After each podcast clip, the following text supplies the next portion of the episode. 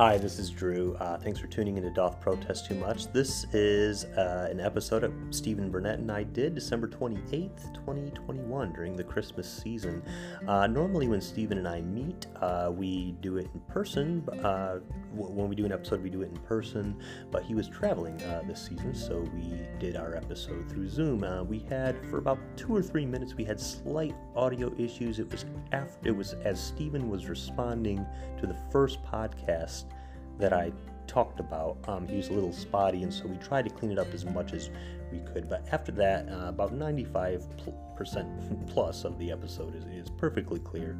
Um, and so we hope you enjoy this. In this episode, we each share, we, we kind of do did a, had a fun, casual conversation about three podcasts that we each have uh, been enjoying and frequently listening to. That's podcasts other than the podcast you're listening to, which is Doth Protest Too Much. So these other podcasts, I just wanted to uh, put some awareness out there because there's lots of thoughtful things out there that people are are doing and uh, uh, may be of interest or not to some of our listeners. Uh, but that's up to y'all. But um, so we we each chatted about that, and then we, interestingly how it came together because it a lot of what we discussed from all that served as a segue into a further discussion on the evangelist Billy Graham, which we um, which we've been intending to do uh, since we did our first episode on Graham back in June 2021. That was titled um, "A Prayer Complete Appreciation of Billy Graham." So if you want to check that episode out as well, um, you don't need to even listen to it first before really enjoying this one, but it is just to let our listeners know that this is connected. This this episode is is connected in a way to that one. So we enjoyed having Stephen on. We look forward to having him on again. And uh, God bless you the rest of your Christmas season, or whenever you're tuning into this. Uh, blessings on whatever liturgical season we're in in the life of God's church. Take care.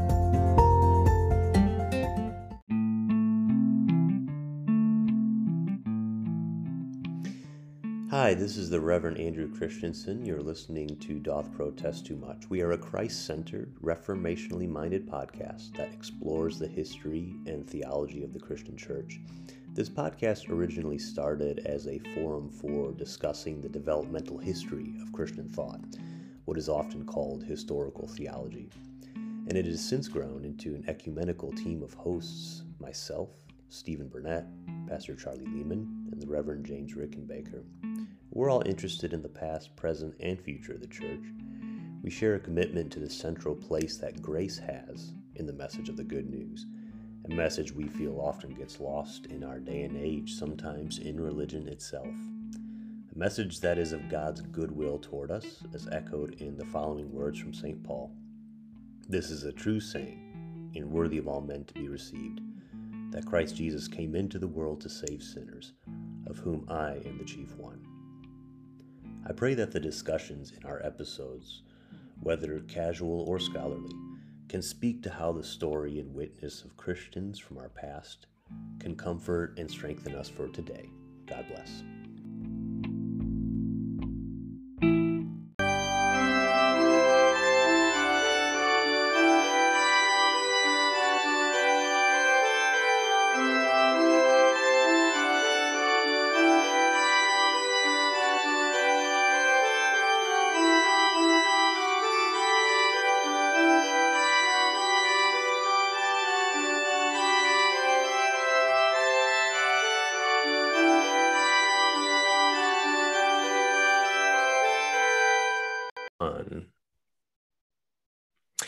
Good morning, afternoon, evening, wherever we find you. Thanks for tuning in to Doth Protest Too Much. This has been almost a five week hiatus since we last had an episode. And joining with me today, though, is our good friend and frequent guest, Stephen Burnett.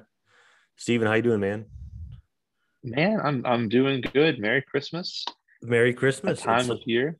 Yeah, it's like what the third day, fourth day, Christmas, yeah, something like Christmas. that. Um, so Stephen's joining uh, kind of us today just to we're gonna have a kind of a our, our usual every Christmas we kind of do a fun casual conversation, but there is a little bit of an agenda today. With this, we're also going to finish off our discussion on Billy Graham that we started way back in June, I think it was, was the um, and that episode Yeah. for our listeners is called "A Prayer Complete An Appreciation of Billy Graham." I might like repost the episode. We we've moved to a new podcast host about you know three months ago, two months ago, and so some of the I might have to bring some. I've brought some episodes over. I might need to bring some more over um, in order for them to stay in existence, continuous existence. Uh, but we'll see. So far, I think uh, people are able just to go back and listen to every episode we've done. But like I said, it's been about five weeks since we had our last one. So I'm glad to be back. Hope everyone's having a great Christmas. Um, as a reminder for our listeners, uh, you can rate us on Apple Podcasts or whatever streaming service you listen to that lets you rate um, the podcast. Uh, go ahead and feel free to give us whatever rating you think we deserve. We can take it. Uh, but anyways, uh, so back to Stephen. Um, so our first part of uh, oh, so basically you're you're traveling right now. So let's do some catch up. You're you're in St. Louis, right? Yeah. St. Louis, Missouri. Yes, we're uh, my wife and sister and brother-in-law uh, all piled in the car the other day and drove up here just post, you know, after Christmas Day. We went, we decided to have a little vacation and got an Airbnb, and uh, it's been great. Everything is closed. Really? like we're like, oh, we'll do. So there's a there's a museum, the City Museum. Have you been to the City Museum, St. Louis? Uh, I didn't. I, I went to St. Louis once. I did not go to the City Museum. So is it COVID there? Is that why? I, they- they're closed till Thursday. Like we're leaving Wednesday, and all this Oh. stuff's like closed till Thursday, closed till Thursday, closed till. Oh, Thursday. okay. So Um, so I think it's Christmas. I, I don't know. okay. Yeah, we uh, so we missed out on that. We missed out uh, on getting to go to the zoo. It's going to rain all day today, so Oh, the we're not zoo. going to get to go to the zoo. Yeah. Don't they? sup- don't Um, they have? Uh, aren't they known for their zoo? For um, am I thinking? Yes, it's okay. free. Um, Oh, cool. It's free and it's like huge. Uh, that's what I know about it. There's, I presume, quite Mm-hmm. a few animals there. Um, that's what I would assume. But yeah, so we out on that. We did get to go to a Christmas light. Uh, I forget the it's a park out here, and there's a Christmas light show that you drive through, and it's like 15 bucks, you know, and you drive your little car through and see all the light. It was that was very fun. That was a good time. Um, but yeah, we we just we've been relaxing. I've been checking out all the local coffee shops because it's what I do when I go places. Is I get way too much coffee and uh, judge harshly. So Yeah. that's what I've been up to. That's been good, man. I'm drinking this chicory chicory blend, New Orleans. Uh, it's called like the New Orleans blend. It's from Huya Coffee in Youngsville, uh, Louisiana. I don't know if they have Okay. I don't know if they have any more. I think it's just like a Youngsville thing. But um, the guy working there, uh, he, he- he's like, "This is a Steven. You're a genre. Like he's a barista.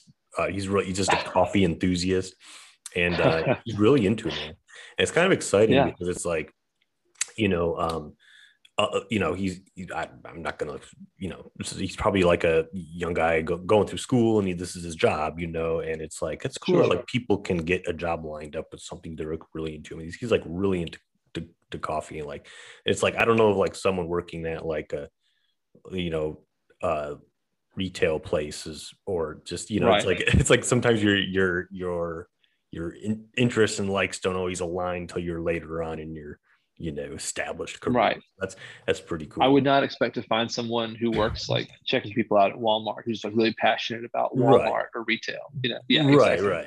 I mean, Um, very few, but they, you know, they're probably not going to Yeah, be sure. the door checker for too long. They're going to move up, you know. so- so- Right. if that's right. if if they retails are a thing, you know. So uh, That's right. But yeah, man. Um, yeah, my Christmas is good. Went went up to Shreve, went up to Shreveport, up to up to Shreveport. It's like it's now the north for me in Lafayette. So went there for perspective is everything. yeah, not long. Went to see my wife's family, and uh, which is always fun. And then, um, we and I truly mean that. I'm one of those weird people that gets along with their in-laws.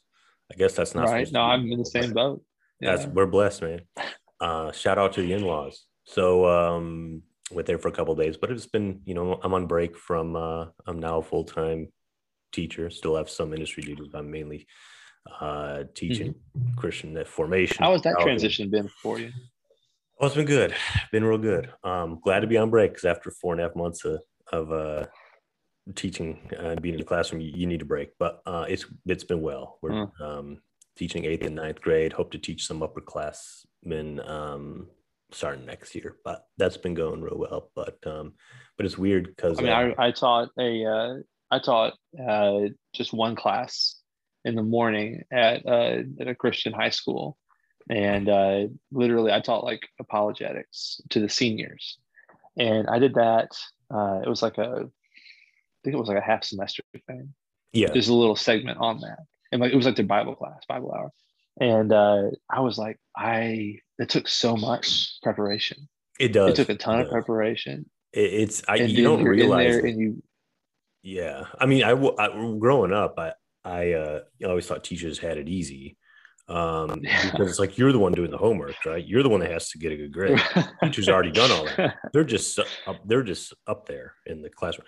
Like, no, there's so much prep. There's so much behind the scenes. Um, it does get easier from my colleagues as, as, after you do your first year. You have a you know a mm-hmm. blueprint. You know, you don't obviously just mm-hmm. do the same thing every year, but you have a blueprint of what you do.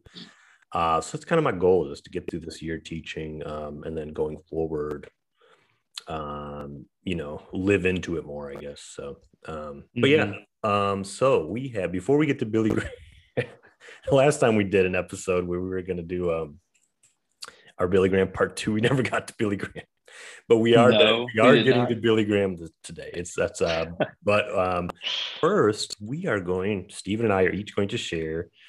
We each are, are going to share about three podcasts maybe our favorite ones, but not necessarily just three podcasts mm-hmm. that we have been really enjoying lately, like in the past couple mm-hmm. months, and uh, that we find ourselves frequently listening to. Um, I guess the format we'll do this, Steve, is like uh, either one of us go first, but you'll you'll do one, I'll do one, you'll do one, I'll do one. Um, sure, that'd be great. Uh, but yeah, I encourage our list. You know, this I like to. It's it's you know, I have like a you know lots of interests. I have interests other than just like theology, but one of the podcasts is a theology podcast. Mm-hmm. But, but, you know, we'll get into we'll get into all that. But um, um, and I also want to support some of some of these other great commentary that's out commentaries that are out there for mm-hmm.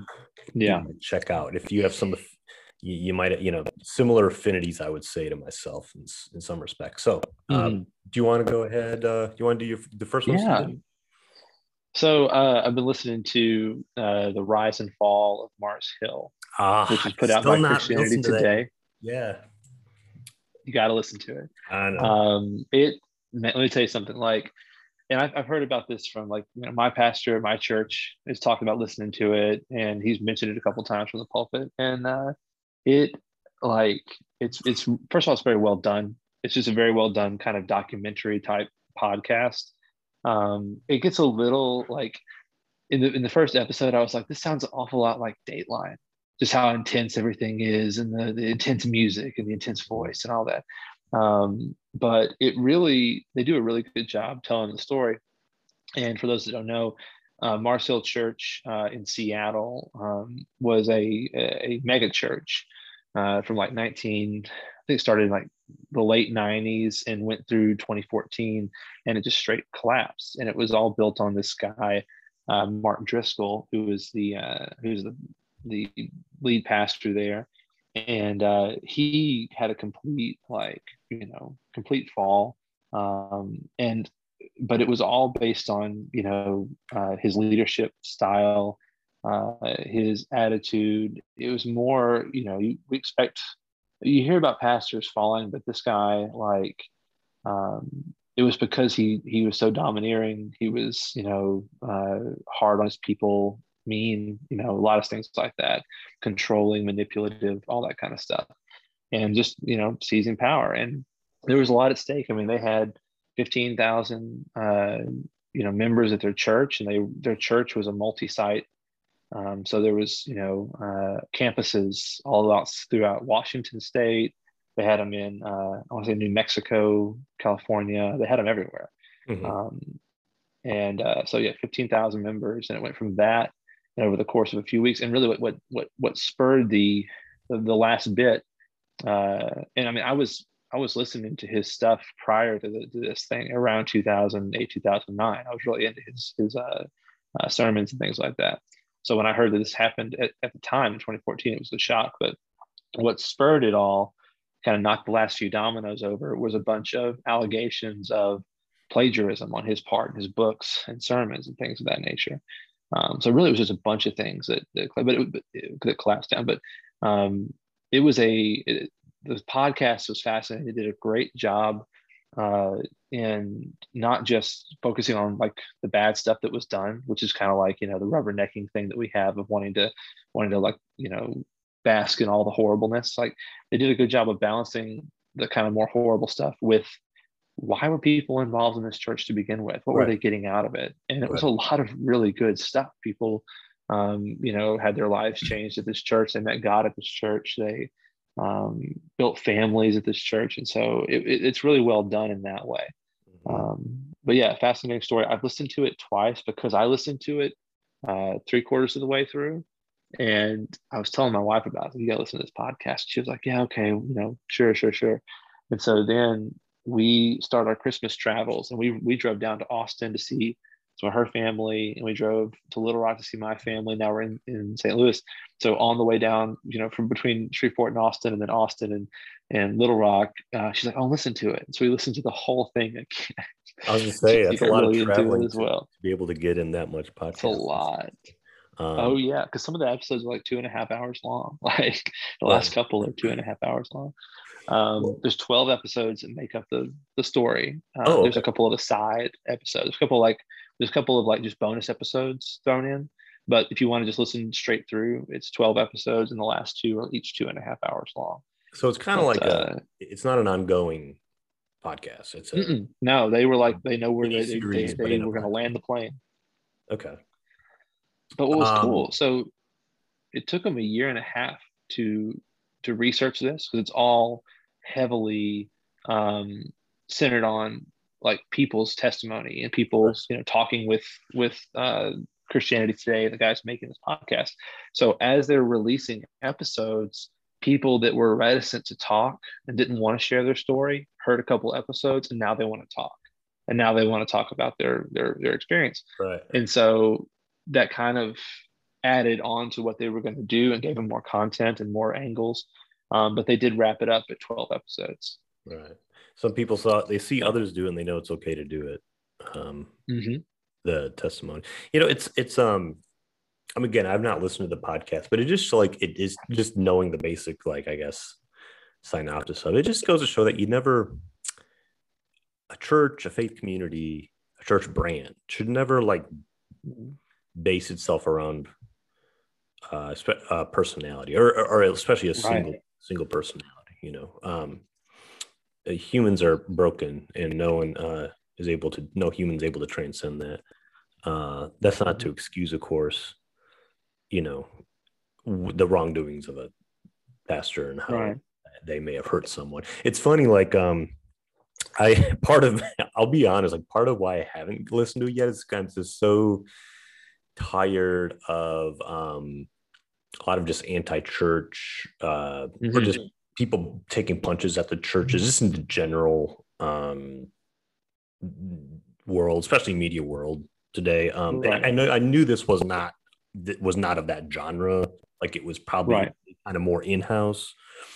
I'm assuming yeah. people that are willing to consider and weigh, you know, like you said, people find found there, there's a reason why people found themselves in that church community in, the first place is because there really was genuine things of value to yes. that, that were brought to their life you know. And importantly i mean we talked about on our past on our aimee mcpherson episode that people uh, were genuinely um, brought to faith through mm-hmm. some very problematic perhaps egotistical religious leaders or faith leaders you know. Yeah well, what's that? There's that the scripture where Paul is addressing people that are preaching uh, preaching Christ for selfish ambition, and he says basically, you know, care just so long it, why they do it, just so long as Christ is preached. Right. right? Um, That's actually what we titled that Aimee McPherson episode. That's right. That's right. We did. We've been doing all these plugins for these past episodes. Yeah. but yeah, man. Um, so let me. This this leads to a question that I've had that I'm I'm wrestling with now, and I'd love to have your input on it. Like, I wonder because, and it's tied into Billy Graham for me when I was uh, talking about this stuff uh, with my wife and talking to my family about it too. Is it like I know there's nothing wrong with having 100,000 people in a room in one church. There's not the number of people doesn't make it bad. Can a human being handle that kind of thousands of people looking to them to speak to God for them? Can a human being actually uh, actually take that? What is it? Or does it change you to have that many people look up to you and think that you are speaking to God for them, right? And look up to you as a leadership. Like, can does that? Can people handle that? Or, um, and we have Billy Graham as an example of someone that that endured massive success. Which yeah. is a weird thing to say, I guess. Literally, like an audience massive of, success. I think some of his audiences were like over a million, something crazy like that. Yeah, it's a good and question the, because like the caliber of people. Right. It's a good question. I think. Um, I mean, I can't from my own experience, I can't I can't like relate to I mean, I can relate to like in ministry, like going from like in my seminary training or CPE training, which is like your interning, um, where you're kind of thrown into being, you know, pastor figure for the first time. It's it's a lot of one-on-ones, and then you do get training and preaching and stuff. But like when you go from like I went to a um, for an Episcopal church, St. Mark's, of course, where we where we met. Um, it's St. Mark's for an Episcopal church was a pretty good sized church, and to it was the first time where I you know I had 200 people.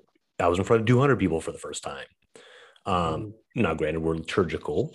Um, I can you know a lot of it's not my um, it's not I, there's not a lot you don't have to uh, an Episcopal clergy person doesn't have to rely on a lot of spontaneity is, is in the formal worship setting, but as far as like facilitating things outside of worship and leading certain mm-hmm. things, or just even it's like, yeah, you kind of do.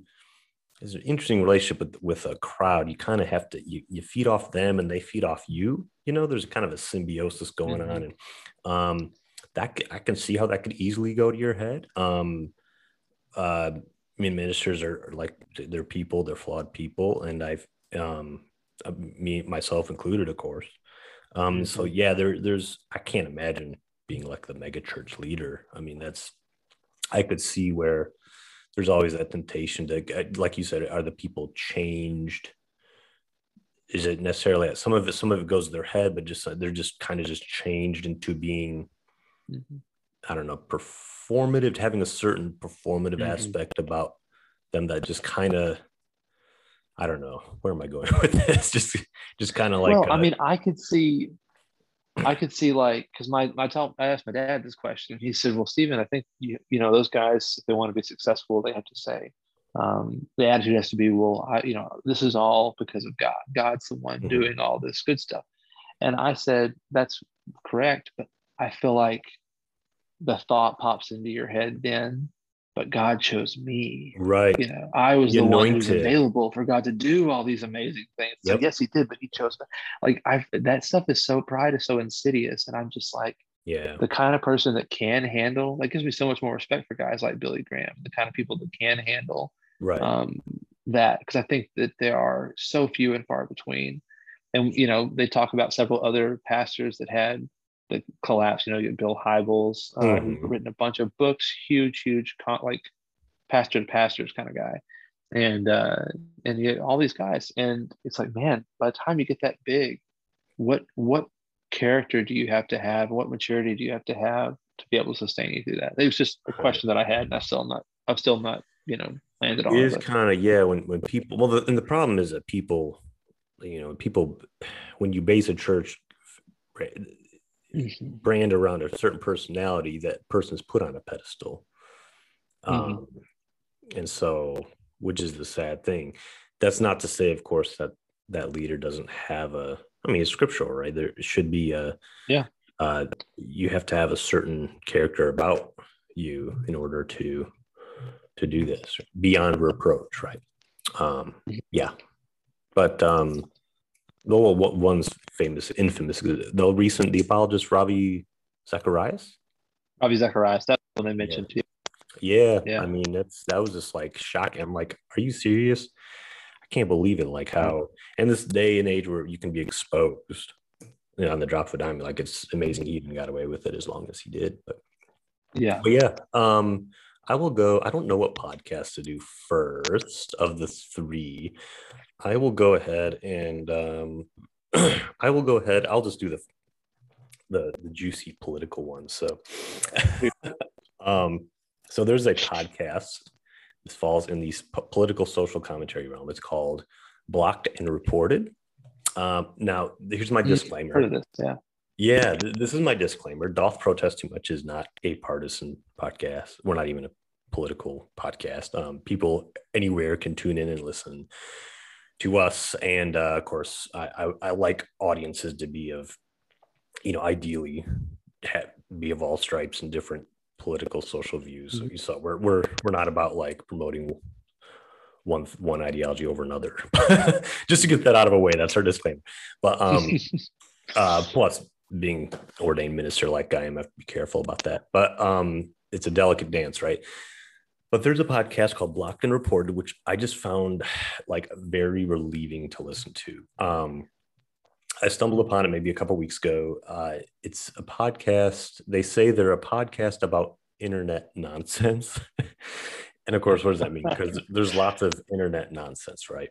Um, yeah, it's mostly right. I mean, there's a ton, but but what they're what they're referring to is that um, they're especially uh, well for one they're they're interested in investigating uh, misinformation and misreporting from um, a lot of online news um, as well as just kind of exposing kind of just toxic corners of uh, the internet uh, that where you know social and political issues are just debated at a just in a, in a very unhealthy way which is like most places but um so um and there it's the podcast is hosted hosted by Katie Herzog and Jesse Singal. Um, they're they're journalists themselves, and um, they both identify as being uh, left of center politically and socially, uh, but they're concerned with the culture war excesses of their own side, um, mm-hmm.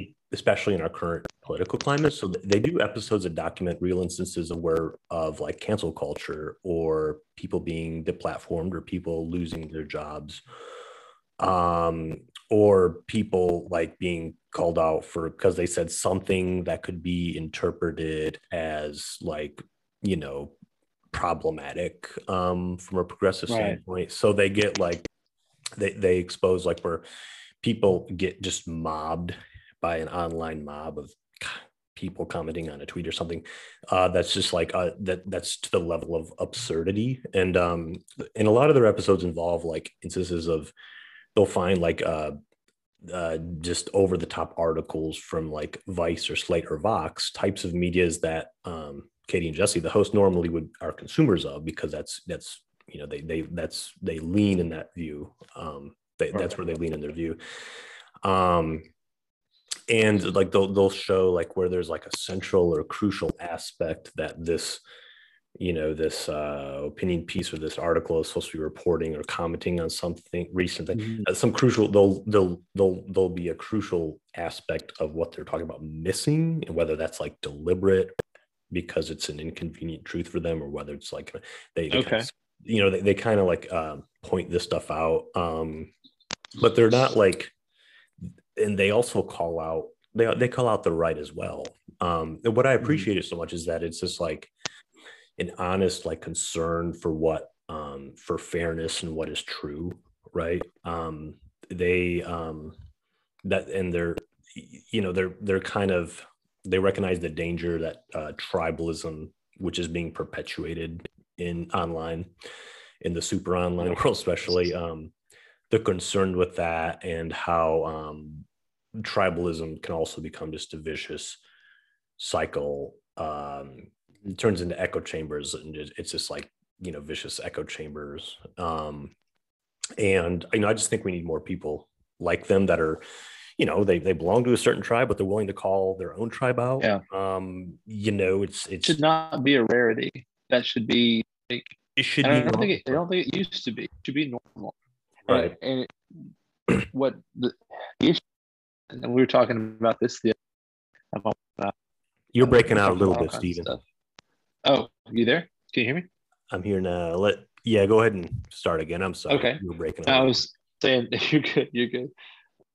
My wife, we're, we're kind of talking about this the other day, just that people, if you view the, war, the culture war most important, uh, then you're willing to look past all the other excesses on your side, right. ways in which they go outside of the line, ways in which they're wrong and dead wrong on on uh, what you would consider minor issues. You know, those minor issues, they're just not part of the war. And it, you know, I think use my energy to criticize people on my own. We might lose the war. I need to use all my energy to attack people on the other side Right. and that's not that's not you know it's not it, it's not it's just uh, it's fear yeah Right. and i don't mind people having opinions i mean i have opinions i have ideas about the way i think things should be but i cannot allow that uh, to make you you know to cause you to look past everyone else on your side people that are saying and with because that 20 can be really toxic and i think primo example of that is um, you know, the, the elements of the right that are like shun white supremacist types, right? Right. It's like, please shun them. Please, I don't care if they're saying 80% of the things that you agree with. It's their right. like, you know what I mean? Um, anyway, yeah. I follow both those guys, are, are, are uh, podcasts on Twitter. And so I, I'm not listening to podcasts. I see their stuff on Twitter. It's Oh, you said you know both those people? Of those? I follow them on Twitter. Yeah. oh, do you? Okay. See, I'm not even on Twitter. they're, they're like that's where they like uncover so much of this stuff. I mean, it's just so Yeah. crazy that um to, uh to, I mean, I always thought Twitter's not a conducive forum for for great discussion ultimately anyway because you have a character limit. You, you, you're tempted to get your point across in like a z- a zinger, right? And so you, tend to be reductive. You tend to be um simplistic and you're just kind of going for the jab at someone else and you know it's just not overall not a help this i'm personally not on twitter this podcast has a twitter page i don't even like it's so out of date like doth protest too much is more up to date on instagram than it is on Oh, I know. Twitter. But um, but yeah. So I would yeah, it's called Blocked and Reported. Uh, recommend. Oh, and the episode that I really liked from that, there's a couple of them. One was it was episode 86 of Blocked and Reported. It was uh, it was um, basically they covered. There was the story of I think it's Loudoun County, Virginia. I might be mispronouncing it.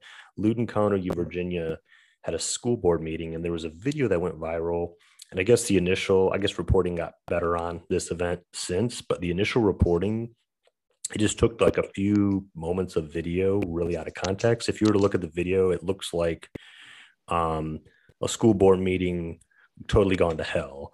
And there's this irate, it looks like a guy with a torn shirt, irate, yelling at a woman, and the police are trying to like, and it's like a middle-aged white man, and he's yelling, and, and the police are trying to like calm, like, like uh, restrain him. And that's all it is. Yeah. And the little context given to it was that uh, they're talking about like critical race theory, and and this was an irate dad who didn't want his kids. Like that was the only like, but it it they the Katie and Jesse did investigated this, and Mhm. that was totally not what this was at all. And that's all I'm going to say.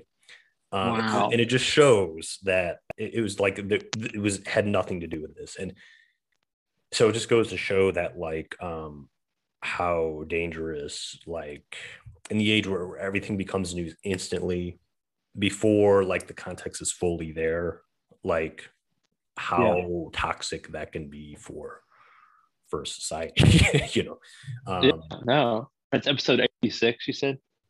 Episode 86 i don't remember the they're, they don't even like title their episodes it's just like oh this episode it's like it's just like Jesse talks to so and so and so from so and so and so. So that's like that's like their title. like they don't. Okay. Okay. Gotcha. Um, it's yeah. They get right into the description.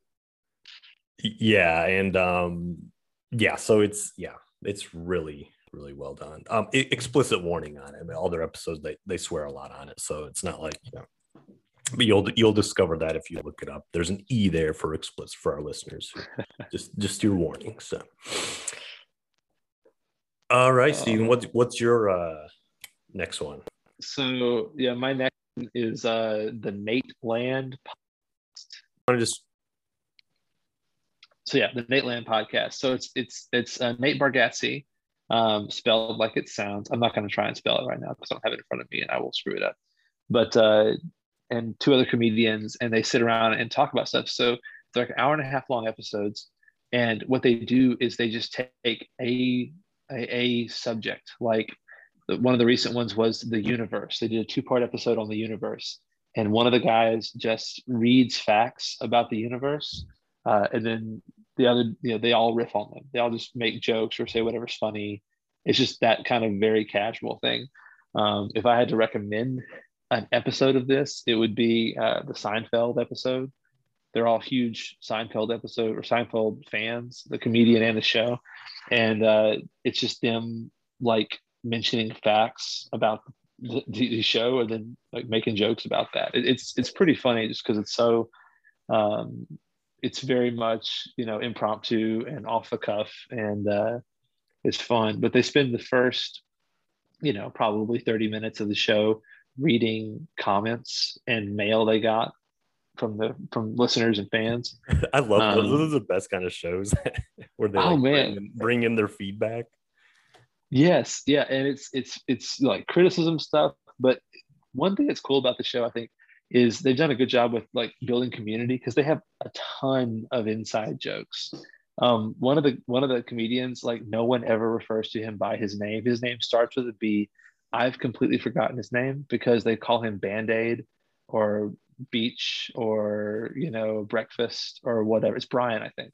But like literally, one of the like no no one who writes in uh, calls him by his name. They call him something that starts with a B and that's just an inside joke with the with the show like they have a ton of these inside jokes and it's you just yeah it, it's a very very fun like you're riding down the road and you don't want to really think about a whole lot. You just want to like laugh and chuckle and right. feel like you're listening to some buddies talk. It's a great podcast. It's the nateland podcast. Okay what what's okay the name of it again because we for our listeners we have yeah nateland so n-a yeah n-a-t-e-l-a-n-d because his name is Nate Bargatze, and so it's the Nateland podcast. The Nateland, okay. Have yeah, seen, listen, uh, they've got like Nate anywhere else outside this podcast. Yeah, Nate Bargatze. He's he's got a couple of uh, Netflix specials, which I okay. highly like recommend checking out. He's got some uh, albums on Spotify. Um, that's where I I found him. I found him in one of those like comedy playlists on Spotify. Okay. And uh, he's this Tennessee kid, like Tennessee boy that like he's just got that slow southern drawl. He mispronounces a lot of things, and uh, he's just and he, he's and I'll say this: they the guys that are on this podcast, they are all uh, they consider themselves clean comedians. Oh, um, oh, okay. and they they're really concerned with being funny without being you know without doing the shock thing. Um, and so that that's kind of a that's kind of a key to this whole this whole deal is they're they're really concerned about being being clean and being something that you know family can listen to and so uh, that that's that's definitely a part of it. This is not like you know they're going to get on there and uh, try and shock each other, or shock the audience, or say the worst possible thing. Like they're they are all you know they're family men and uh, yeah. But anyway, I I no, really enjoyed no that e, podcast.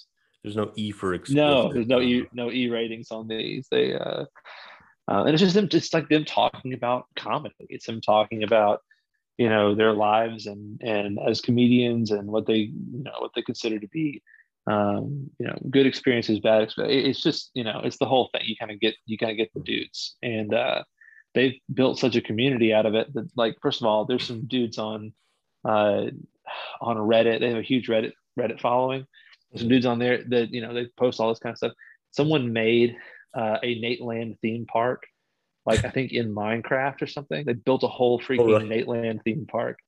Um, know, and so it's just they have this huge like it's just a community thing. It's very fun.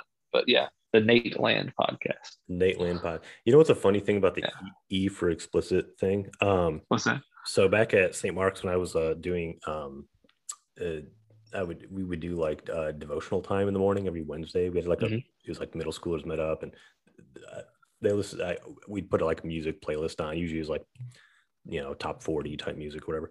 And uh, and then uh, we would do like a devotion.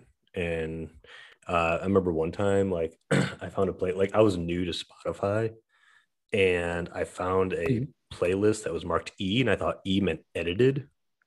Oh Right. no. yeah, the complete opposite. it was hip hop. It was hip hop. Oh no. so it was explicit hip hop music playing for like 10 minutes. Then I came like, um, and then like the, all these words started popping. I'm like, oh, okay, I need to, uh, so Yeah. I, I need to look look into this. I remember I was there was a, a youth event or something like that that we played um, Pandora. We just plugged in the free Pandora uh-huh. and we started getting like, you know, KY jelly ads that would pop up. Oh I'm like, we're buying it now. Oh yeah, yeah, we're we're freaking buying. You you've earned your seven dollars a month Pandora because we're not gonna have ads. We're not gonna have ads at all. Um, no, no, not when it's this kind of stuff. Like, nope, nope, nope. um and it was just like at some event like it was like wasn't like you know it was like we're just having music in the background kind of thing Nope, we're not having that in the background yeah. so uh, Right. Um so my next podcast, oh what to pick? I guess um since we're on um since we're talking about bad stuff, I'll go with my my bad my next bad podcast. Uh, it's not bad. It's it's called uh it, it's a horror ghost so it's it's a it's a oh, podcast on paranormal ghost stories. It's called Scared to Death. Um okay and it's hosted by Dan and Lynn's Cummings. I think Cummins. Dan's a comedian as well. Uh, he's not a family comedian. I don't think. I don't know. He he has like a few podcasts, but um, I discovered this one. I don't. So I I- discovered this one. I was um, I, I think I looked up. So there's this cemetery near my hometown where I grew up. Um, or in Saginaw, Michigan. It's actually in a place called Hemlock, Michigan, and it's called Okay. it's called Dice Road Cemetery because it's on Dice Road, which is this long road, and out in rural Hemlock, Michigan, and um, there was always like it, it was always said to be like a haunted cemetery, and so like I remember like in like late high school, like immediate post high school parts of my life, like going with there there with a couple friends, like because like you know oh like we'll see something like, we never saw anything like it's you know it was, it was actually Yeah. kind of a, it was a it was a pretty cemetery it was like um it was like an old like i think the last burial there was probably 100 years ago it was, you know it's like a historic cemetery very small um uh but uh just kind of a pretty but but you know there's also that you know some of those old pretty uh, there's there's also like a haunting aspect to some of these old Sure. you know so um so it was kind of like eerie in that regard but like i never saw anything crazy and, and so like, i just i just kind of dismissed the whole thing as like just you know because i would hear like i heard there was this group they weren't my friends there was like a group of people that mutually knew people i knew who said that like they went to the cemetery and like once they got in there like their car died and and like every time if you go No. in there at like 1201 your car will die just stuff like that you know but um but like I never like I just took it with a huge grain of salt, and I naturally do even to Mm. this day for any like paranormal thing people talk about. But I'll get to that part later. But, but anyway, so like um, and I don't know, and so this you know like I said, this is late high school, like right after high school. So this is like um years ago. But um, I recent I don't know how I came across this. I don't know if I like Googled it or something. I think I saw saw something on there were they did like an indie film about this that I didn't I did not end Okay. up watching, but it was on it was literally on like Prime or something. I, I don't know the name of it or anything. If I find out more about that, I'll put in the show notes. But like I thought about watching it, but I didn't. and then like I like just out of curiosity, because I'll do this, I'll Google something like, oh, you know, I wonder if there's any real stuff about that cemetery, you know, back from my hometown. And I came across mm-hmm. this episode from this podcast, Scared to Death. They did an episode on Dice Road Cemetery. And um, so uh, and this ep- and I listened to it, and there was like a lot of documentation of crazy stuff going on at not just this cemetery, but also a farmhouse like a half mile down the road. Like there's like um there was incidences okay. of like police visiting because there was just like eerie noises that of like banging on the side of this farmhouse that was kind of like by the cemetery. okay. That just wouldn't like quit and like uh they couldn't identify who was like banging on the side of the house, just like crazy stuff. I mean, I won't go into full details on it because it's on the episode. Sure. Um, and then there was uh, in the cemetery itself, like you know, there, it's said to be that a certain like uh, figure of a person or a ghostly apparition or something of, of this certain lady appears, and and this, there actually was a historic lady who um, uh, came over in the 19th century um, who lived on the grounds of where the cemetery is, and she ended up taking uh, her own life due to some really tragic circumstances, and I think like the death of a loved oh, one, and, and like all this stuff's like documented um and uh or i would have little reason because they actually refer to um, where they discovered this and where they read about this person, where in where and and these these police reports and like this the police investigation of like that house that I mentioned a moment. That's yeah. like the 1970s, and I, I think they referred to like um how the newspaper mentioned like the local paper had stuff about it. And so like obviously some strange things went on with uh with not a real explanation other than being like it's you know this is like a paranormal thing um yeah. and so it was after listening i was found it fascinating because in you know it's it's like it's anything you read about like it's something that took place by where you lived or someplace you you've been yeah like, it just makes it more interesting and so um yeah i just thought it was um and so I started listening to that podcast more, and they have all kinds of crazy, spooky story. And I'm always like, you know, I'm always up for a scary story, you know, here and there. And so for a while, I was listening to this podcast, kind of around Halloween time, you know. Um, I haven't listened yeah. in a. It's been a little while since I've listened, tuned in. Uh, but yeah, it's called Scared to Death. Um, the format of each show is like nice. they, they um they bring in like two. They bring in like two. Sto- well, it's, it, they don't bring in a person. They they they the first like two thirds of the show is usually like one or two things that Dan, the uh the guy host that he that he yeah. like uh found interested in and he looked further into and researched and he presented like what he finds. And then like the last third of the okay. show is Lynn's um his wife doing um uh sharing uh listener submitted stories um, okay. And again, I take, I'm generally skeptical when it comes to like paranormal stories, is because I, I, you know, I think it's healthy to be skeptical towards that because if you were just, you know, yes. this is not like, it's not like a lot of, a lot of my interests involve peer reviewed journals and, um, you know, uh, established disciplines that study these things. And, and for this, for paranormal stuff, that there's, there's just not, that just doesn't have that level of well validity, you know. So yeah, it's like I like my attitude.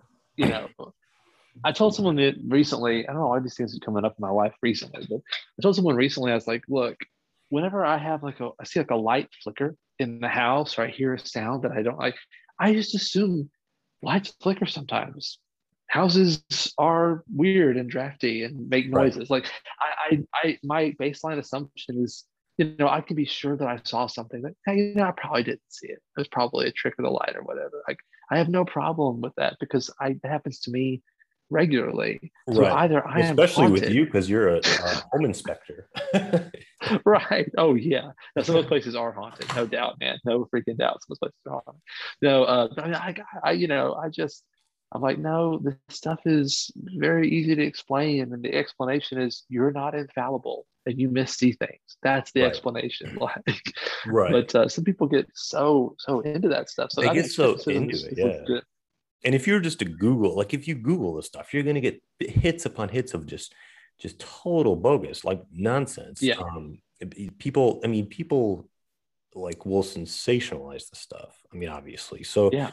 I take this stuff with a huge grain of salt. Um, but at the same time, like I simultaneously try to have the skepticism toward it while also uh, acknowledging that these things happen. Um, yeah, you know, I do believe that there are are uh, there's a spiritual world. There's right? a spiritual like, world, and and for yeah. a while, my attitude was like, well, the spiritual realm doesn't work like you know because we have a modern understanding, and then we know that the spiritual world, which is actually this will segue later into uh, some some stuff on Billy Graham that I was going to share, but um, yeah, you know, we uh, I, for a while I felt like you know uh, the spiritual realm doesn't because it's so prone to being sensationalized, especially when you get into uh evil and demons and the devil like uh it, oh yeah you know it's it's so um people take it and run a and and just run wild with that uh, with these notions yeah. but um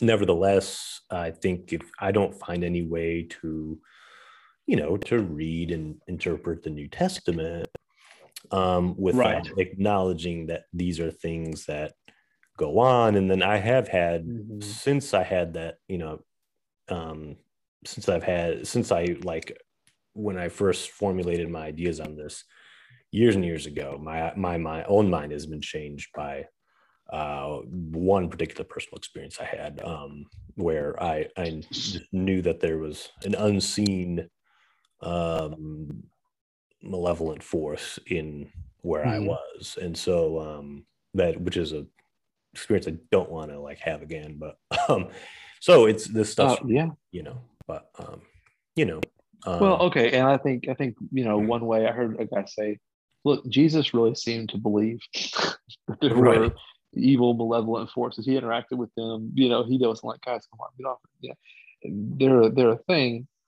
You know, and my thing, I think the difference between a healthy understanding that there's there are you know there are unseen spiritual forces and full embrace of all the paranormal stuff is that the the paranormal stuff seems completely disconnected from any logic or reason. Right. In that, and what I mean by that is great, but what I mean by that is, you know, these guys are like, oh, my house is haunted. Well, how do you know? Because I put that figurine over there, and I came back in later, and it was it was slid six inches to the right. And you think, okay, so this spirit is this poltergeist. His his efforts are just to make you kind of a little creeped out and he's doing it by moving things around slightly like that doesn't make sense that doesn't that if you have the power to lift things up if you're a dangerous being why would you content yourself with shuffling around you know knickknacks right um you know but you know demonic stuff we see in scripture and we see um, some cases like you say in, in real life there is a, a, a point to it there is a, a mm-hmm. driving mm-hmm. uh, uh, desire in that stuff and and it's you know wouldn't you know it, it's against it's against what God's doing in the world. Right. like it, it's it's anti Christ, it's anti the mission of God, it's anti the people of God. That makes a lot of sense to me. And um, I think it's um, it's to confuse um and it's to um to confuse and to to lie and to mm-hmm. you know um i think that's how uh evil works uh primarily yeah i, think there are some instances of like freak occurrence stuff like something being moved around, but I don't, you know, I don't. Mm-hmm. Who knows? I don't know if that's the. but it's, it's not it's not Aunt Matilda moving her stuff around, right? You know that that that, that that's where it gets weird. It's like, oh well, the the thing said, you know, uh, the name of our cat from when I was two. You know, okay, well that doesn't mean it was your grandma. You know, I mean? like that stuff gets really bizarre and weird and and uh, you know, I mean, I grew up Pentecostal, so me saying something's bizarre and weird should really give people pause. Um, I was going to say you were, but... uh, yeah, I mean, you were a you come from a Christian tradition that um, takes a lot more seriously, I would say, um, Oh yeah. It's not always not always in a good way, but it takes a lot more seriously than the reality of the spiritual realm uh, being work being you know not separated from our own. Uh, you know, it centralizes it, you Right. know. And uh, yeah, I think that that's a mistake, but yeah, no, interesting, interesting podcast. What was the name of it again? uh, scared to death. That's what it's called. Scared to Death. Very nice, very nice. Go ahead with your next one. Okay, so uh, I listen to a lot of podcasts, and so I had to make a decision here, and I'm going with uh, the Dr. John Deloney show. Okay. Uh, he's he's a guy, um, and he uh, he's got two doctorates in uh, I, I don't know some psychology stuff, um, but he's done a lot of uh, trauma and crisis counseling. So uh, he worked for universities for a long, long time, and uh, would show up at the site of suicides and murders and tragedies, and uh, kind of help the people there go through stuff. And so it's really heavy uh, his background is really heavy with that stuff. Um, but he does a call in show now um, and where people will call in with, um, you know, stuff from, hey, my husband uh, has this thing where he eats all the Rice Krispies in one sitting and it really bothers me, to, you know, hey, I, you know, my husband is abusive or my my wife is cheating on me and like or you know hey my mom and dad are really intense about uh, us doing Christmas at their house. That's inconvenient. Like, what do I, you know, like, it's stuff like that, life stuff. And Mhm. so people will call him. In, in the, the one, you know, he usually does about three phone calls per episode, and they're between 40 minutes and an hour typically. And so you'll have, you know, one that's like, how do I talk to my friend and tell her that she's, you know, she needs to back off. She's using too much of my time, and I, you know, can't hang out with her all the time. To really intense. There's a guy that called in uh, where his his two two of his uh, his two middle sons uh, tried to murder their mother out of nowhere. oh my gosh. Like they attacked her with knives, and now they're both in jail. You know, it's crazy. Like they're like living at home, sixteen and fourteen or something like that, and it's crazy. Like he talked to that guy the whole the whole episode, but um, yeah, it, it, the show is is fantastic. It's he's actually, in spite of everything I've said, I realize it's all pretty intense stuff. He's a very fun personality Mhm. like you know he, he does every episode most every episode he ends with uh, what he calls the this is the best song that's ever been written. It's always a different song. Oh, and it's usually some you know metal song. This is the best song ever written. And he will read the lyrics from it. And that's the sign off. It, it's just it's just it's a fun show. But yeah i it's been great. Like because he you know you listen to it a lot and similar themes emerge you know and you so you hear him address how to handle certain things or how to think about certain things um, with kids or you know with your kids or with your parents or with your spouse and uh, my wife and i have gotten a lot uh, out of it just in terms of how do we communicate with each other because a lot of these calls are relational calls and Mhm. how do we think about um, communicating with each other and one of the things he says is that so many people um, go through life and they don't they don't ever hear the important people in their life tell them uh, that you know I'm, hey i'm just really happy that you're in my life i'm really Mhm. happy that i get to uh, to be in this relationship with you so my wife and i um, you know every night before we go to sleep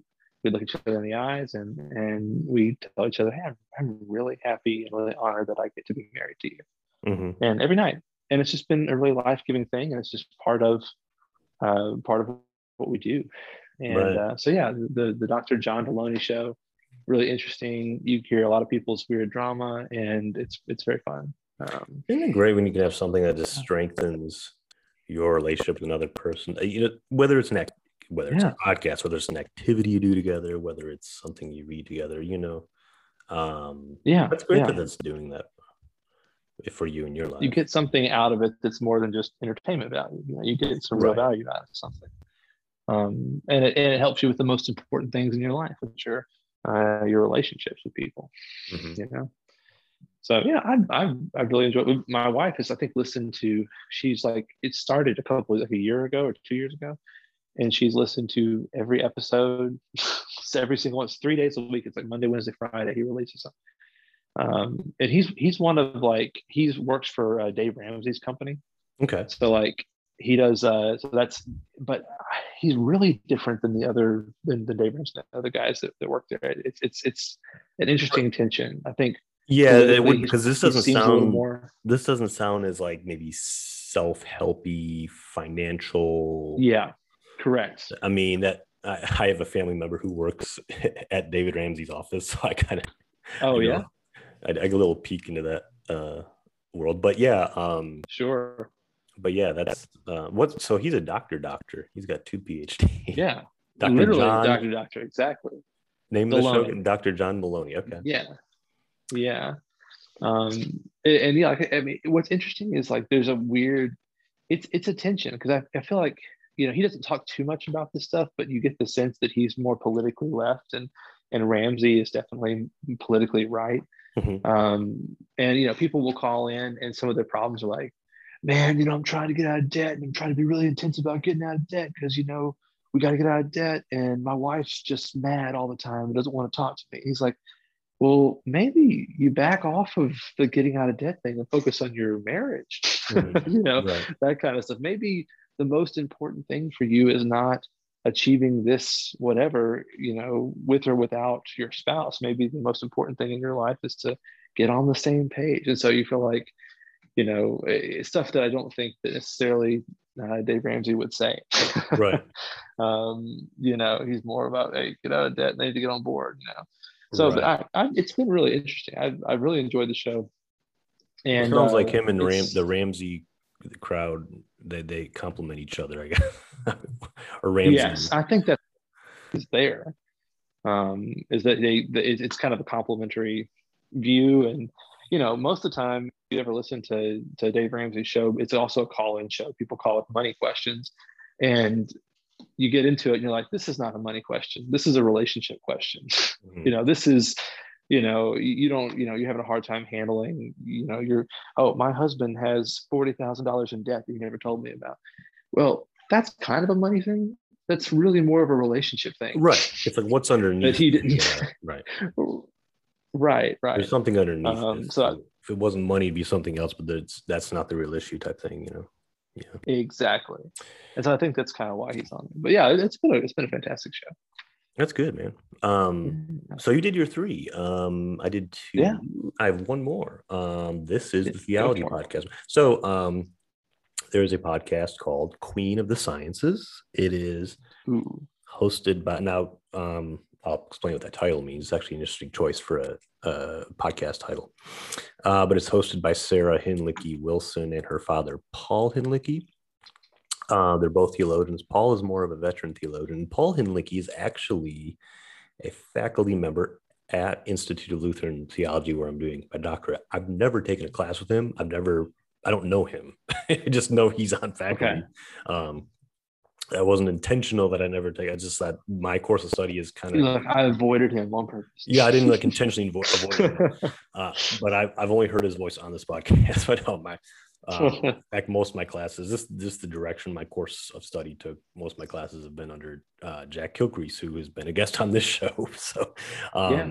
But uh, Paul Hinlick, a he's he's a Luther scholar, but he also he has a uh, and he's a uh, rostered pastor in the ELC, ELCA. Um, but he has a wide. Um, he's not just he's he's kind of like a I don't want to say jack of all trades, like in the, like he knows like all kinds of theology sub subtopics. He just he has like just a good knowledge of and uh, has a good contributive voice too. I would say. Um, he he studied at Union under like he studied under Cornel West. He studied under. Uh, oh wow! Okay. Uh, for our people who are into biblical studies, he studied under J. Louis uh, Martyn when he was. I mean, he was he was at that time in the early '80s, and um, so and he's kind of one of our you know more esteemed professors, I guess, at ILT. But um, he. Uh, so I've listened. So this podcast, Queen of the, it's his daughter Sarah and him, and Queen of the Science. Queen of the Science is actually what theology used to be referred to, like in the Middle Ages. Mm-hmm. Um, kind of the old uh, liberal arts, um, uh, kind of the classic. Uh, I, it, it, just the I forget, I'm forgetting the Latin term. Just the study of the like the the several major hu- humanistic uh, study, uh, theology was considered like the queen of all of them. Um, course, when the Yeah, Enlightenment yeah. came, theology was displaced as that, and Yeah, And, um, got, got the boot a little bit. right it became subject to reason you know but um so it's called queen of the sciences and they do episodes on they'll do episodes on like biblical books like they'll spend like two to three episodes on the book of acts or two to three on the book of galatians um they will do uh, episodes on like certain theological movements or philosophical movements like if you want to get like a good like just breakdown. It's i think he does like a good like accessible breakdown of like some of these like major philosophical currents um without having to go read like Immanuel Kant or Hegel. Like he Paul's able to kind Sure. of break it down for a lot of people just to understand.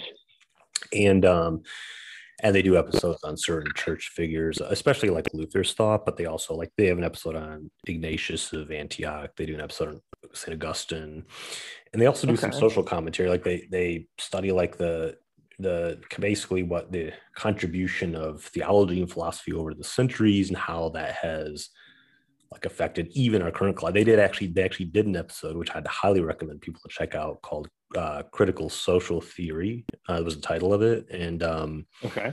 I shared that um, about three to four weeks ago. I shared that link on, on Facebook um, just because I thought it was so good. I thought people should because because he it, it kind of touches on a similar vein as that that first show I talked about uh, about kind of the Yeah. the wokeism, political correctness. It was like, what is this? You know, where does all this stuff come from? And they actually do an episode on tracing certain lines of thought from like the Frankfurt School, and which was a tw- mid 20th century uh, Marxist uh, movement and response to other things going on. And uh, they, he, Paul breaks down philosophers in the 60s like uh, Derrida, Foucault, Okay. and kind of to show where the continuities in some of this stuff that's really hit on the popular level because this is what used to be uh you know critical theory or critical race theory these used to be like academic like you know things and now they're like everyone's kind of latched on to like a bitter piece of it whether they fully like understand it or not and you know it's like it's like the popular like way of like it's affected our thought and discourse on the popular level right but they they really trace Yeah. where's it come from where are the continuities where are the discontinuities and um paul very good like they, they will not like shy back from being critical of something but they also will try to give um something that's you know the the attention it deserves to under, fully understand where certain you know schools of thought come from what were the concerns that led to this way of thinking you know really well done. It was called the, the episode's called critical social theory but um but yeah it's it's a really good episode. It's it's if i had to think of like an like um it's it's kind of like they they really like like they really accomplish what like i aim to do in this podcast which is to have um just good conversations around Yes. you know theology philosophy and whatnot and um so yeah it's uh yeah but it's called queen of the sciences so i'd recommend people check them out so That's awesome. yeah And we, we did leave off one fantastic podcast that I've been uh, consuming recently, of course, which is which is this one. Oh yes um, which is fantastic and always very stimulating. And uh, the guests you have on, including you know sometimes me, say good things. Uh, but but uh, I've, yeah, it's, it, this show has been awesome and really fun to be part of, and really fun to to uh, you know hear from the wide range of people you have on. So well done with this one. well thanks stephen i uh yeah you will we uh i was gonna make a joke to that but i don't even know what i was gonna say so, so we're we're about we have Uh. about um i guess you know i might have been uh it might it might be true that we're only spending the last few minutes on billy graham um how i guess hmm how should we tie everything we've discussed so far into billy graham we've hit on demons we've hit on Yeah. um relation relationship counseling in a way we, we've Sure. hit on um uh yeah i already said Put on mega on mega church pastors and and mega church and pastors massive massive fellow. Uh, right. Well, how about this? I mean, uh, opposite of uh, demons. This is not correct, but angels, right? That's what they are. Oh, you remember our pre-show conversation where I was talking about the yeah. There's a book. There's a book called Angels by Billy Graham. Uh, for our listeners, check out.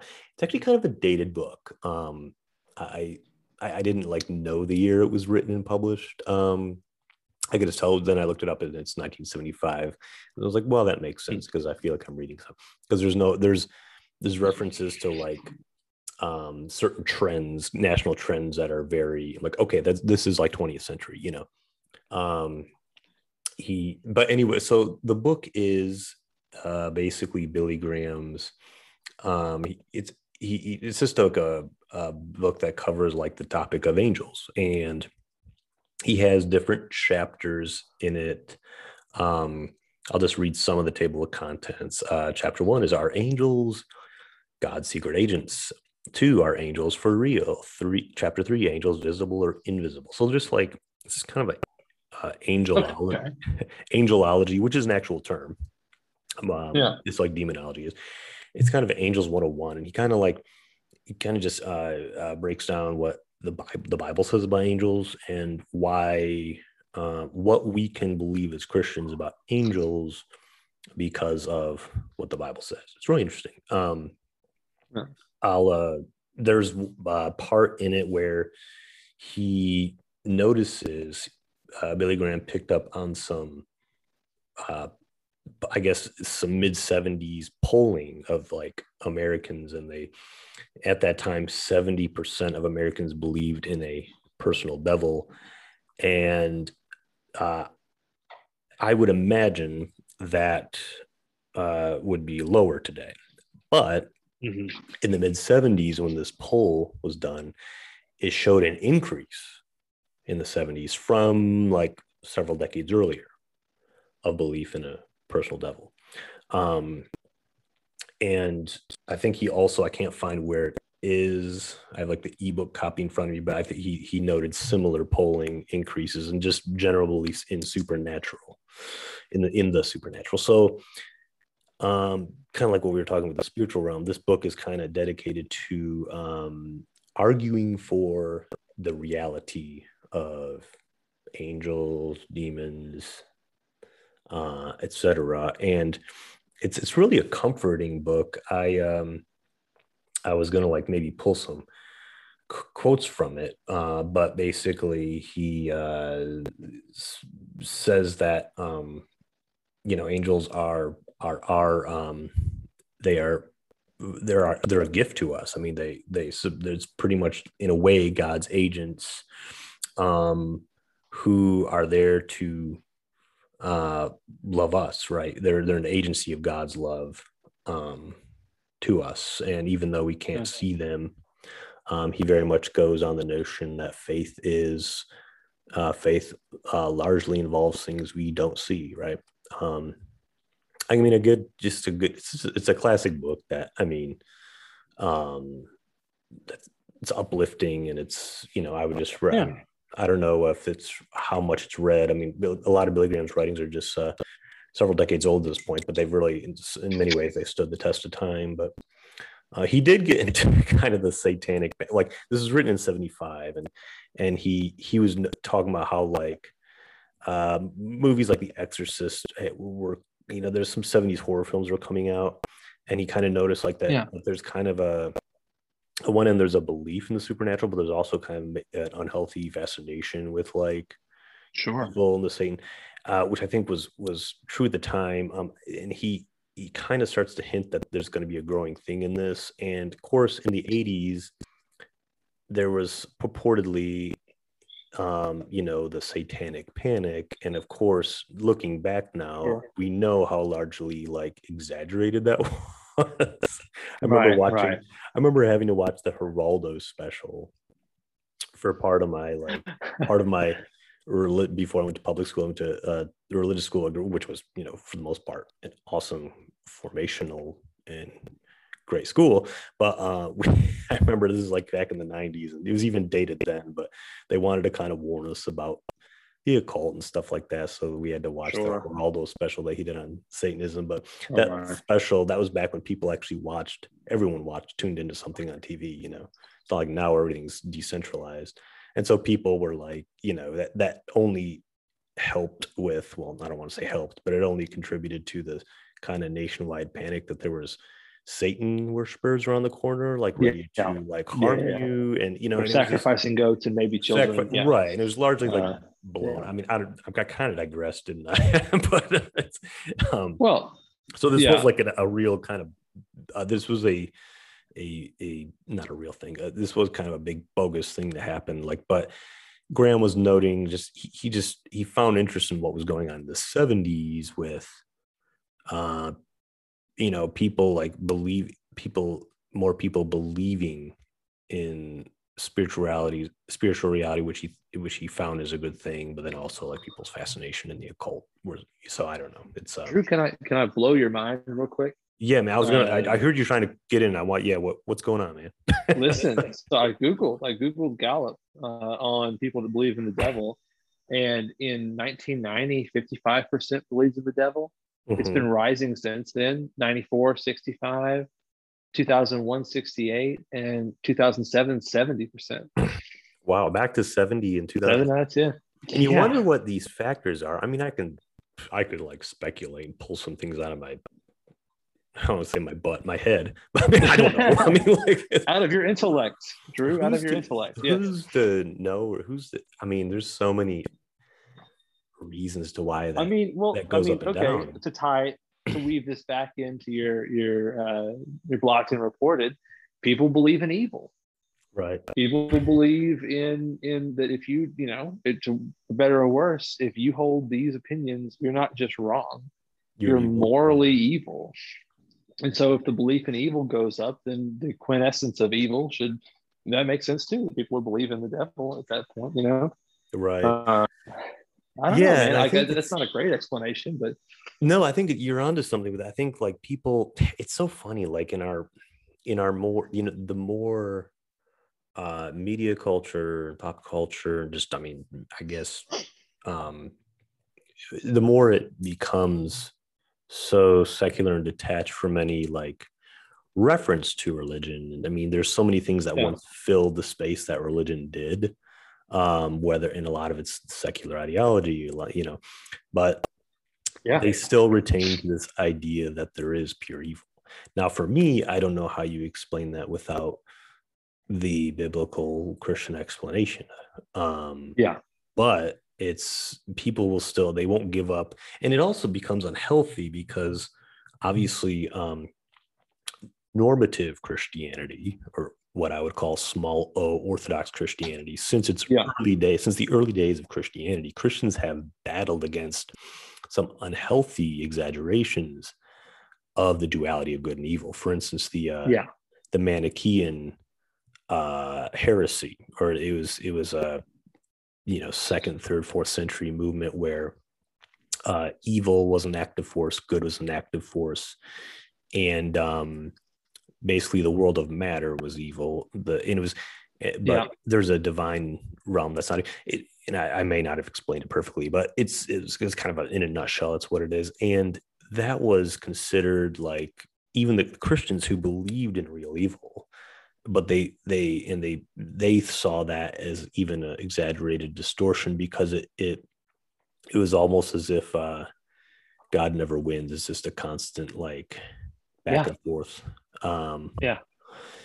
It's it's you know so it's uh you know there are there are ways to I mean there's some unhealthy I guess dualisms that can arise from that, but um where was I going with that? I don't know.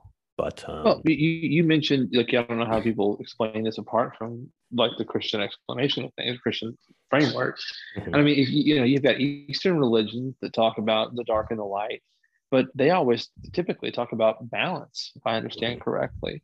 And the Christian view is that there are some things that don't need to be a part of the equation. You know, right. we don't need to balance good and evil, which is what I always thought was funny about uh, the the prequels of Star Wars Right. that they're like, we want to bring balance to the force. You know how there's like actual hundreds of Jedi and there are no known Sith. we want to bring balance to that. And then they're surprised when Sith show up and kill all the Jedi. Um, Right. come on, guys. We don't need bad is bad and good is good. That's that's where we're at here. Um, yeah, and they tried to rationally explain the Force as like yeah. midichlorians. I only I feel like such a dork. Jar Jar Binks. I know that Um, word, It was a big trash mistake, but um, You're right. well, uh, real quick before we go, I went to the Billy Graham uh, library Yes, um, please share about uh, that. in Charlotte, and it was incredible. Did you see their? Uh, did you go visit their their graves when you were there?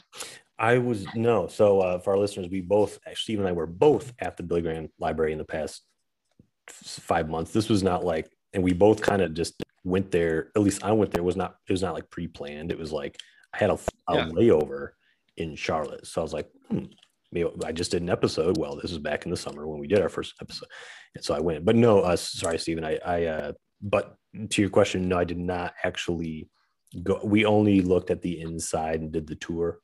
I did not Yeah. see the graves. What what it, was Look, that experience? so I just thought it was great. So first of all, it was very humbling and sobering to be, you know, to be there and be like, man, this is him, and because he and Ruth are both buried side by side. Mhm. and but to me uh, ruth graham uh, on her on her gravestone uh, the what does it say? It says um uh yeah cons- uh was it? Construction complete. Thank you for your patience. Oh, really? or end of construction. Thank you. And that is from she was driving down the road and she saw a road sign Mhm. that said end of construction. Thank you for your patience. And she said i want that to be on my gravestone.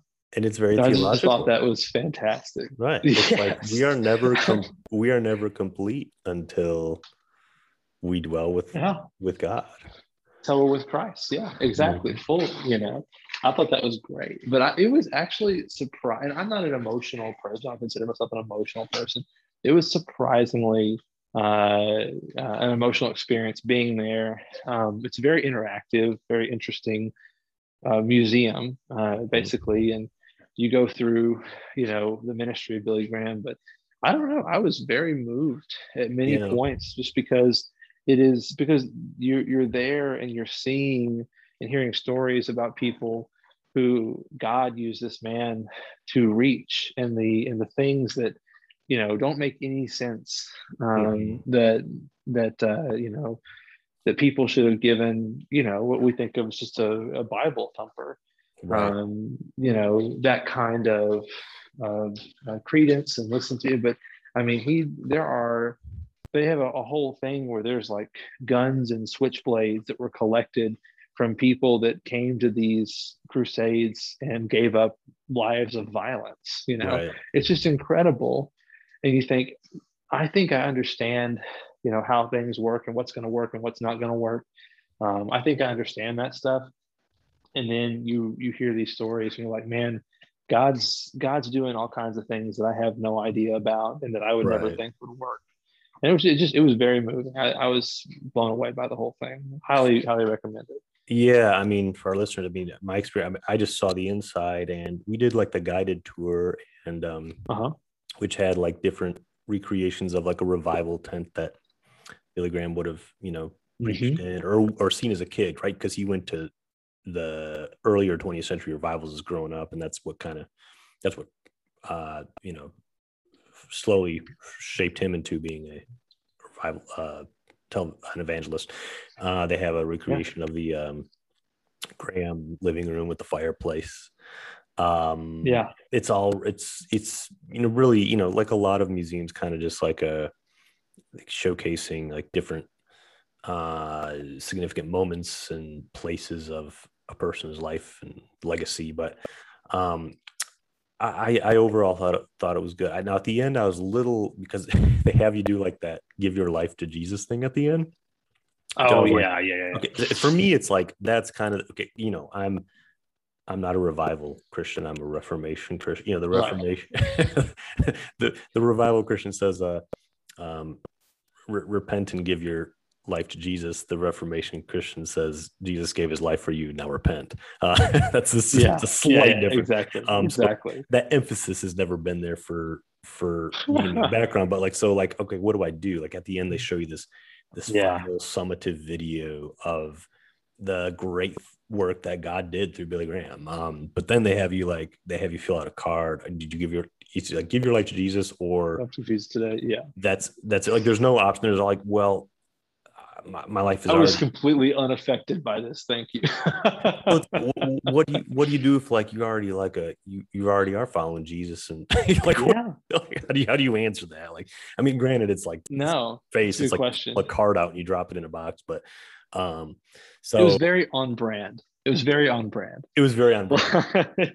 but I mean I overall I mean I'm not trying to be critical I I enjoyed the museum I I liked the uh the bookstore after they had some neat things in Yeah. there um but yeah i uh i thought it was really well done and i think you know billy graham is just such an important um person. I think he just it showed even with his fame even in his circles and the privilege he got of being just um you know the uh, chaplain for the nation you know he he exercised such a humility which you didn't always see i mean you're talking about you're going back to your first podcast i mean you didn't unfortunately always see um in kind of later people of that brand now graham was not perfect um you Right. can find you know i i thought about like when we back when we were you know all the time we were planning on doing the second episode i was like should we kind of go over some of that some of the controversial stuff and, you know that's you know what i mean we just didn't have time but so but i think you know Yeah. that uh it would have been uh cool to kind of maybe go through some of that but um i think what but i think ultimately what we can take from graham's story and graham's example is that um you know god did incredible work through him right like what do you what, what does it matter Yeah. if christ is preached and um um you know i think we've just been our the world was blessed i don't say our country uh, the world was blessed to have him um for all those years yes. all those years you know. Yes. i remember God, God did amazing things through him. right That's what, like, you, you talked about, you know, again, we come back to the blocked and reported thing, like de- demanding perfection before we will celebrate what someone has, done or is doing.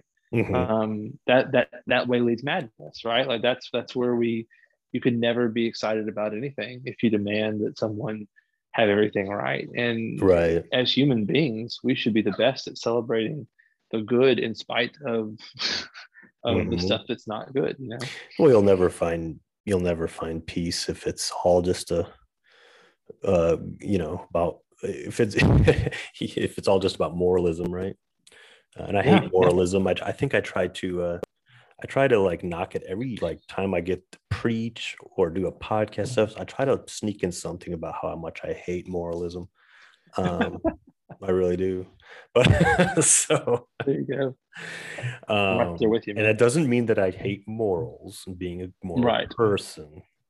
Our listeners will know the difference.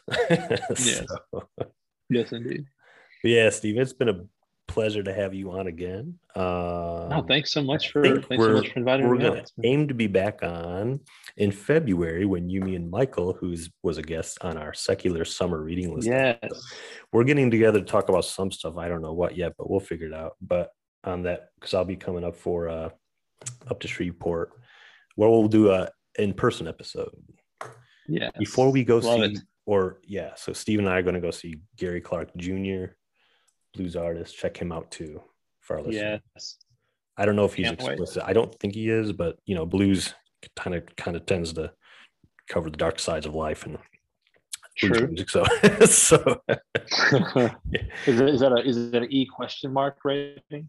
yeah, I Uh, don't, I don't know. maybe- I, I, don't know if you were Spotify or Pandora, Gary Clark, if his music would come up as E for explicit. But yeah, he's, we're excited about it. It'll be a fun show. So. All right, Stephen. God bless. Uh, enjoy the rest of your time in St. Louis. So. Yeah, we'll do. And you you have a you enjoy yourself too in this Christmas season. And uh, thanks for having me on. All right, man. Merry Christmas. Happy New Year. You too.